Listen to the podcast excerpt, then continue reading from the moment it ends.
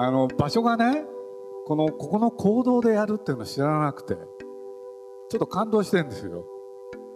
というのは僕自分が中学高校ここの出身でで僕らの頃この行動でねいろんな催し物があったんですよ。一つは世界の映画それも名作をねフィルムで見せるっていう会があってまた僕必ず来てたんですよね。これでそれがまず一つでしょ？で二つ目にはね表現ってあるじゃないですか。太郎冠者がどうしたとか次郎冠者がどうしたとか。それのね何て言うんだろう催し物？もこの舞台上で行われたんですよね。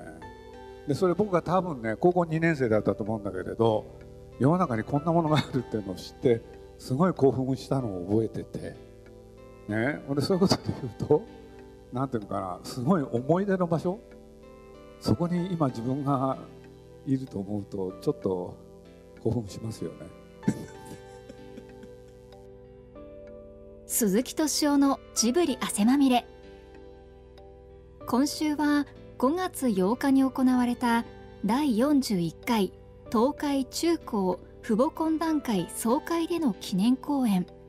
プロデューサーの流儀ジブリ作品とジブリパーク誕生の舞台裏について鈴木さんが受けたインタビューの模様をお送りします。インタビュアーは東海高校1年生の高尾和樹さん同じく2年生の古屋敷優斗さん杉山女学園大学の岡本咲さんです。まずはこんなお話から。はい。では早速質問の方に入りたいと思うんですけど、えっと、監督とかプロデューサーっていう言葉があると思うんですけどその言葉の違い監督とはどういうものでプロデューサーとはどういうものでみたいなのを仕事の内容の違いとかについてお話をいただければなと思います。想像してたことってありますか？監督が映画を作ってプロデューサーがそれを宣伝したりとか広告したりとかそれを全部まとめたりみたいなイメージなのかなっていうふうに思ってるんですけど。でも基本的には合ってるよ。あの一番最初何を作るか。ここは話し合うよね。だからまあさっきも「ナウシカ」っていうね作品のことが話に出てたんだけれど僕実はこれプロデューサーではないんだけれどあの当時雑誌の編集者をやってて。宮崎駿っていう人がですね僕はまあ知り合ったのが1978年でこれどういう時かっていうとね「ルパン三世カリオストロの城」っていう映画をね作ったことがあるんですよ。でこれがね今でこそ、まあ、好きな人がかなり多くて。み見てる？見てる？多分ねまあ今日それをね「え見てないのか」って言って今怒った方はね多分年がと取ってるんですよ。だけどねルパン三世カリオストロの城っていうのはね今からね40年前もっとか44年前宮崎駿が初めて映画作品として作った作品なんですよ。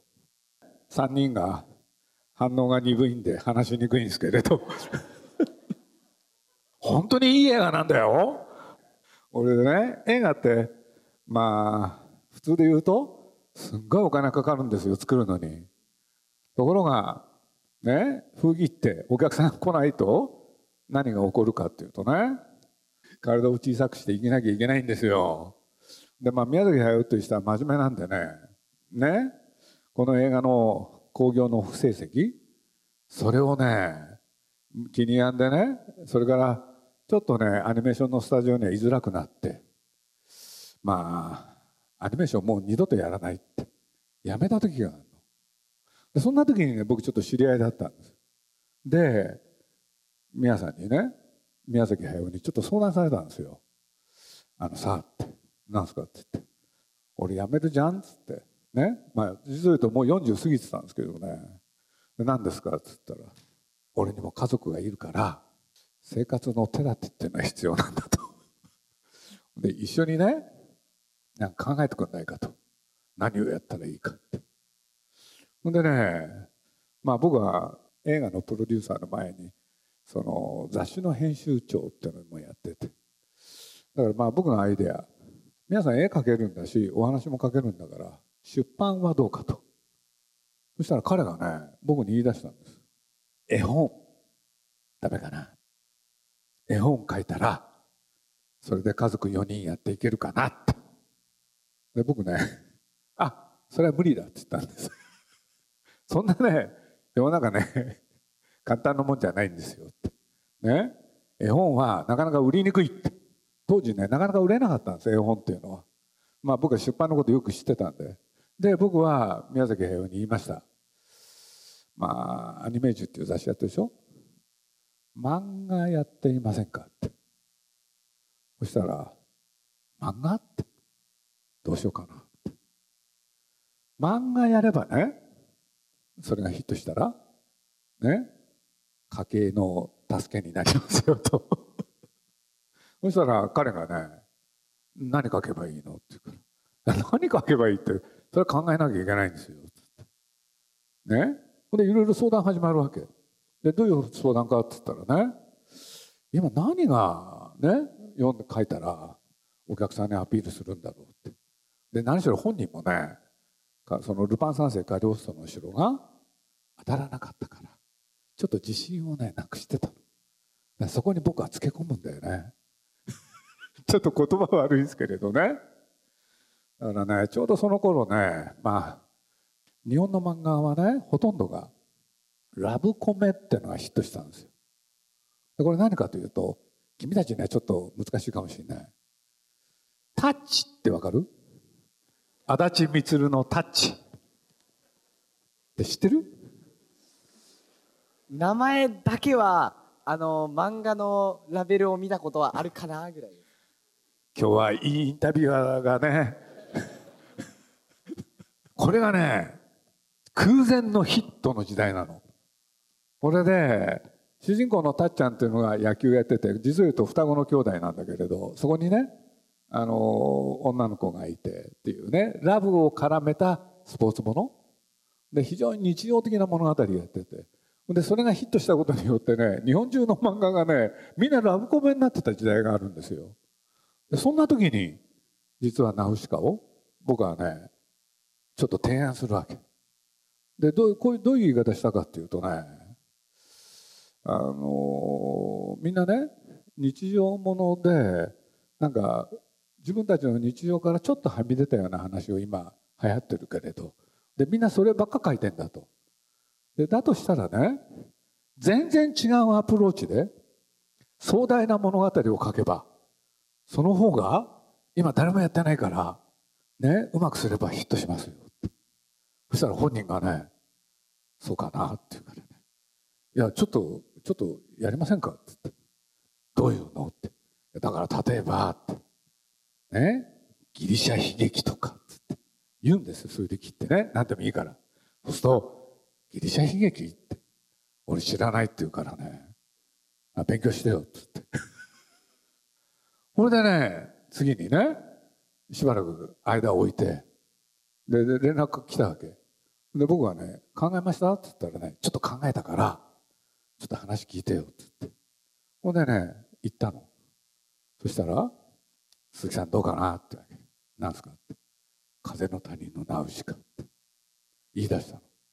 でこうこうこういうわけでって。まあナウシカの話皆さんご存知だから細かい説明しません。ね？これでナウシカって実はね あの名前って今の話でお分かりの方がいると相当ファンなんですけれどあるギリシャの悲劇の物語の中のある一人の名前なんですよね。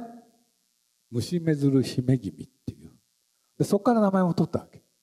だから宮崎駿はその僕の一言ギリシャ悲劇でもやってくださいよそこからね思いつくわけ。これでね映画作るじゃない。漫画を描くことになるわけ。わ分かった？ちょっと見えた？要するに僕は編集者だったけれどやってたことは今のプロデューサーなのよ。つまりね宮崎駿がね勝手に作るわけじゃないのまず。ね、彼が勝手に作るとお客さん来ない可能性があるわけ。それじゃ僕は困るわけよ。ねお金もかかるし。とにかく見張る見張り役？だから当たりそうな企画を作ってってやるわけ。そうすると彼がね「分かったよ」っつってやり始めるわけよ。少し見えた？宮崎駿がねでまあ大体話し合ってね、まあ、ナウシカの今の話を、まあ、大体やろうよってことになったじゃない。そまだその段階では絵は描いてないわけ。これでね次にね「鈴木さんできた」ってわけ。ちょっと。で何？何すかって言ったら「絵描いたからさ」って「見に来てよ」って。でしょうがない。見に行くのよ。彼のとこまで行って。そしたらね3枚絵が並んでたの。3枚。そしたら1枚は何かって言ったらね今のナウシカの漫画だよね。でも一番右の方のやつ見たらねなんかスカスカなのよ絵が。あんまり書き込んでないの。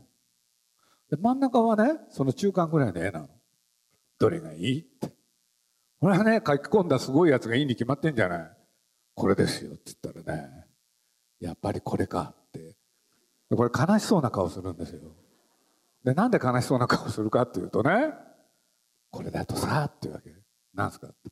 一日一枚書けないんだよってわけ。わかる？つって。ね？一番右のねスカスカなやつ。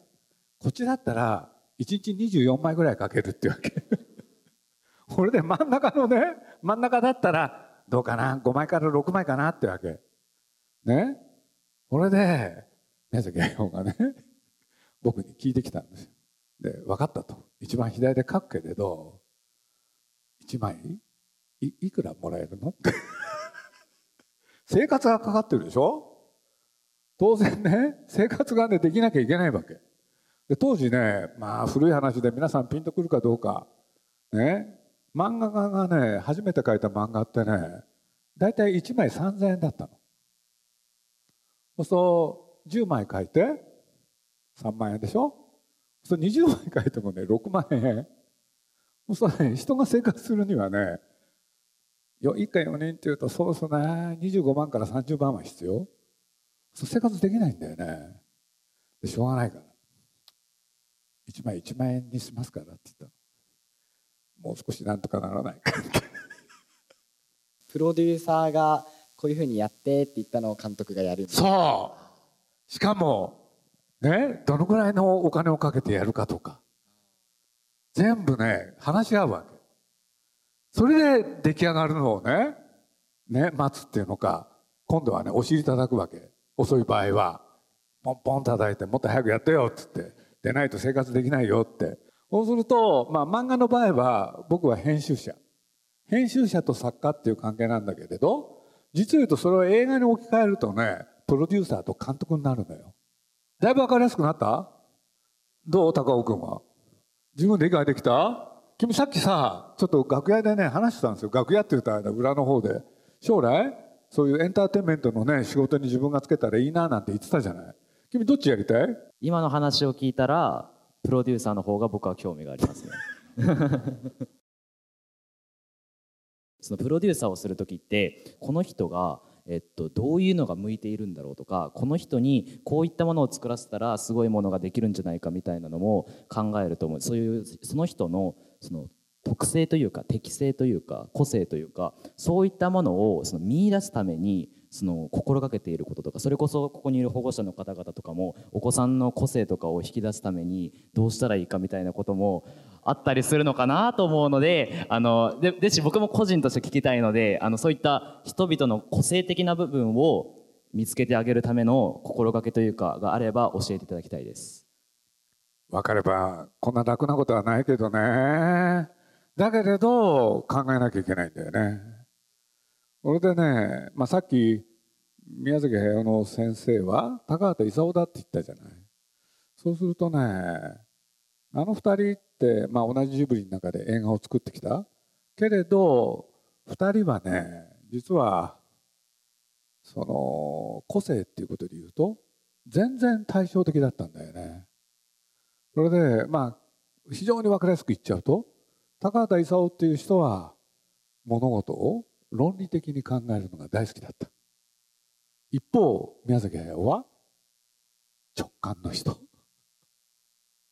そうするとね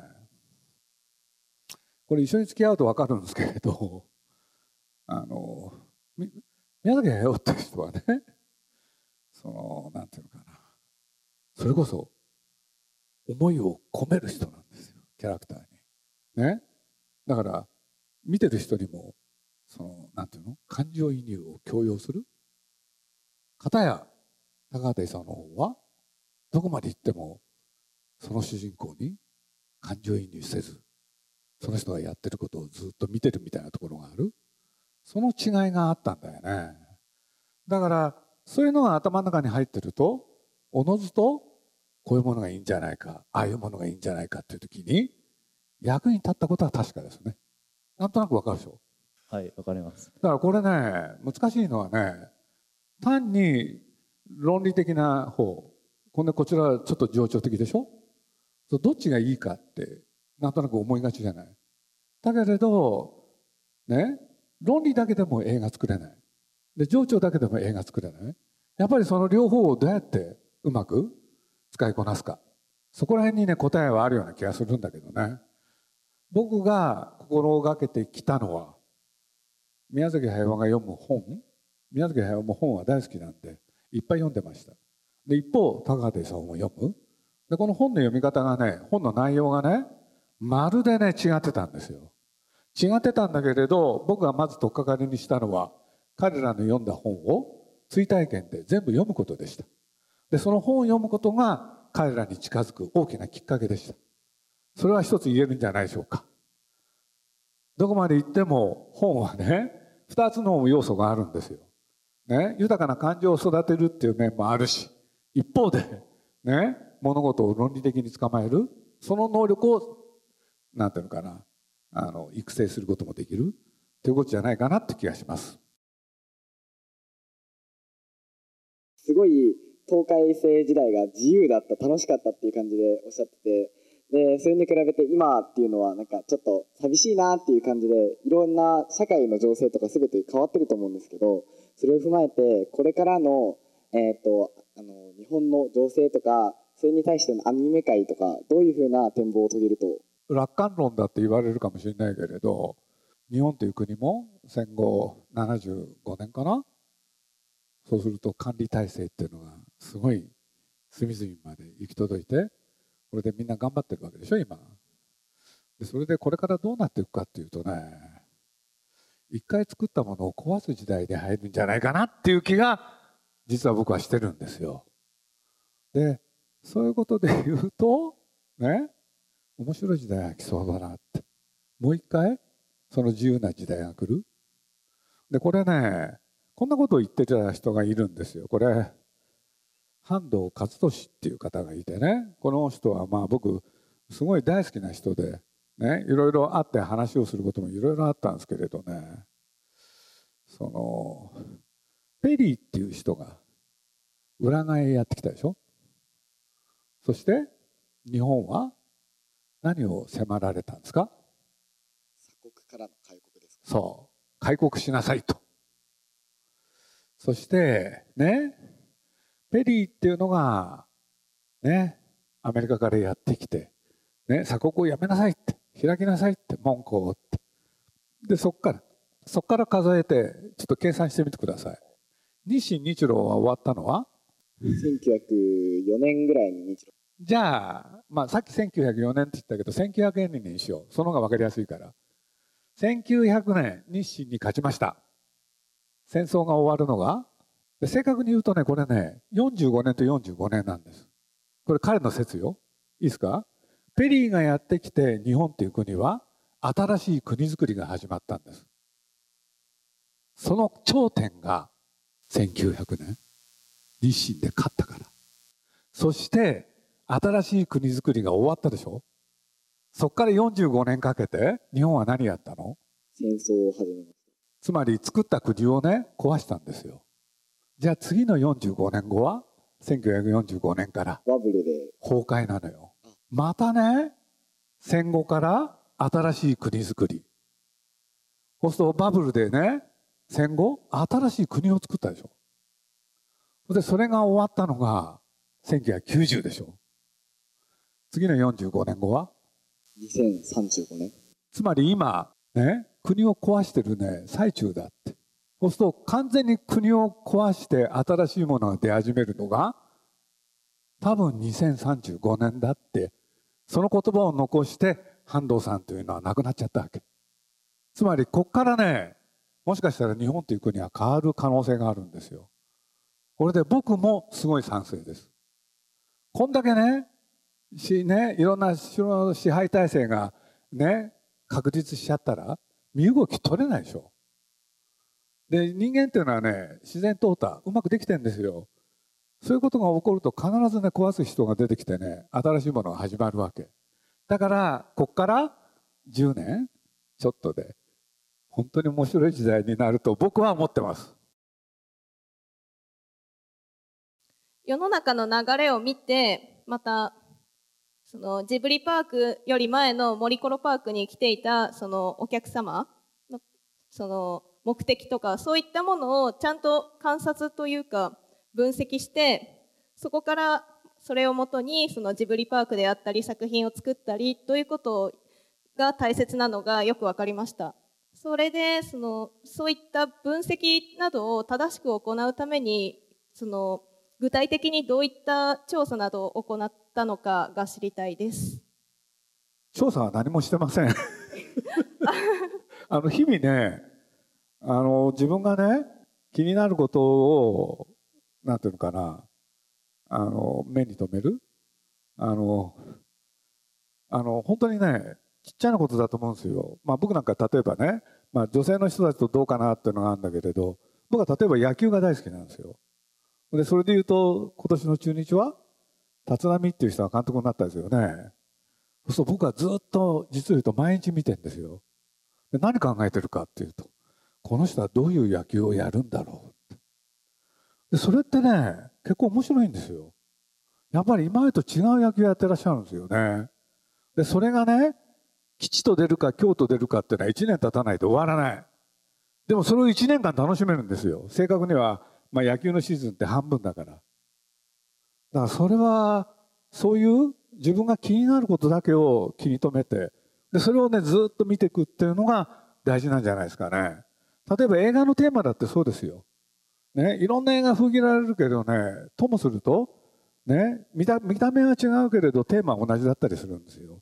そうすると今どういうテーマで映画が作られてるかとかそうするとそれってあらゆることに当てはまるような気がするんですけれどねあの皆さんもよくご存知のあの芭蕉っていう方いらっしゃるじゃないですかあの俳句のねそうあの人がねこんなこと言ってるんですよ。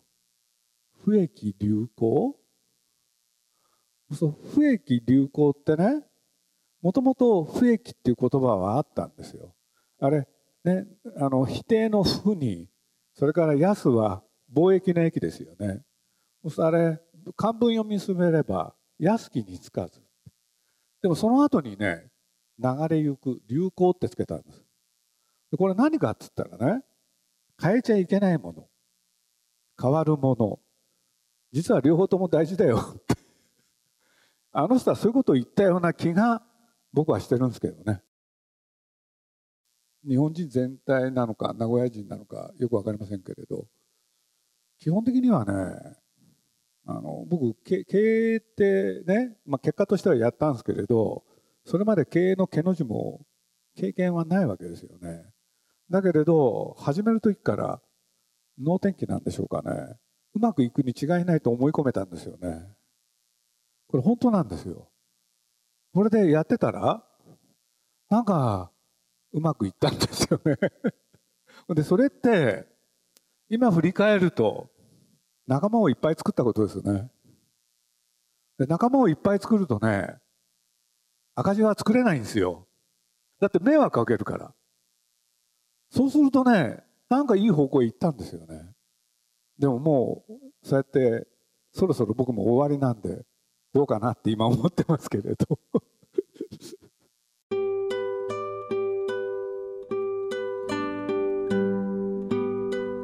鈴木敏夫のジブリ汗まみれ。この番組はウォルト・ディズニー・ジャパンローソン日清製粉グループ au ブルボンの提供でお送りしました。